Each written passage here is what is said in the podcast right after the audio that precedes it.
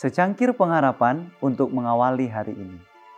Renungan pagi tanggal 29 September, manis bagi pikiran dan kesehatan bagi tubuh. Amsal 16 ayat 24.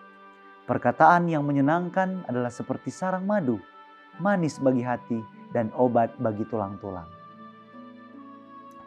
Kata-kata penghiburan dan dorongan yang diucapkan pada waktu orang itu sakit dan semangatnya memudar, inilah yang dianggap oleh juru selamat sebagai kata-kata yang diucapkan kepada ia sendiri. Sementara orang itu dihibur, malaikat-malaikat surga memandang ke bawah dengan penghargaan disertai rasa puas. Rahmat Tuhan adalah untuk mengendalikan perangai serta suara.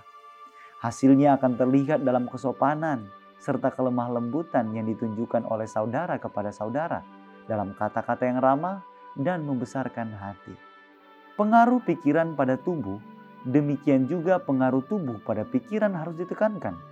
Kemarahan yang mempunyai efek menekan dan merusak, ketidakpuasan, mementingkan diri atau kenajisan, dan sebaliknya kuasa memberi hidup akan terdapat di dalam kegembiraan. Hal tidak mementingkan diri dan berterima kasih juga harus ditunjukkan. Perkataan yang menyenangkan adalah seperti sarang madu, manis bagi hati, dan obat bagi tulang-tulang. Doa kita hari ini, kami menaikkan permohonan kepadamu agar kiranya kelemah lembutan, kesopanan, dan perkataan kami menghiburkan jiwa yang letih. Amin.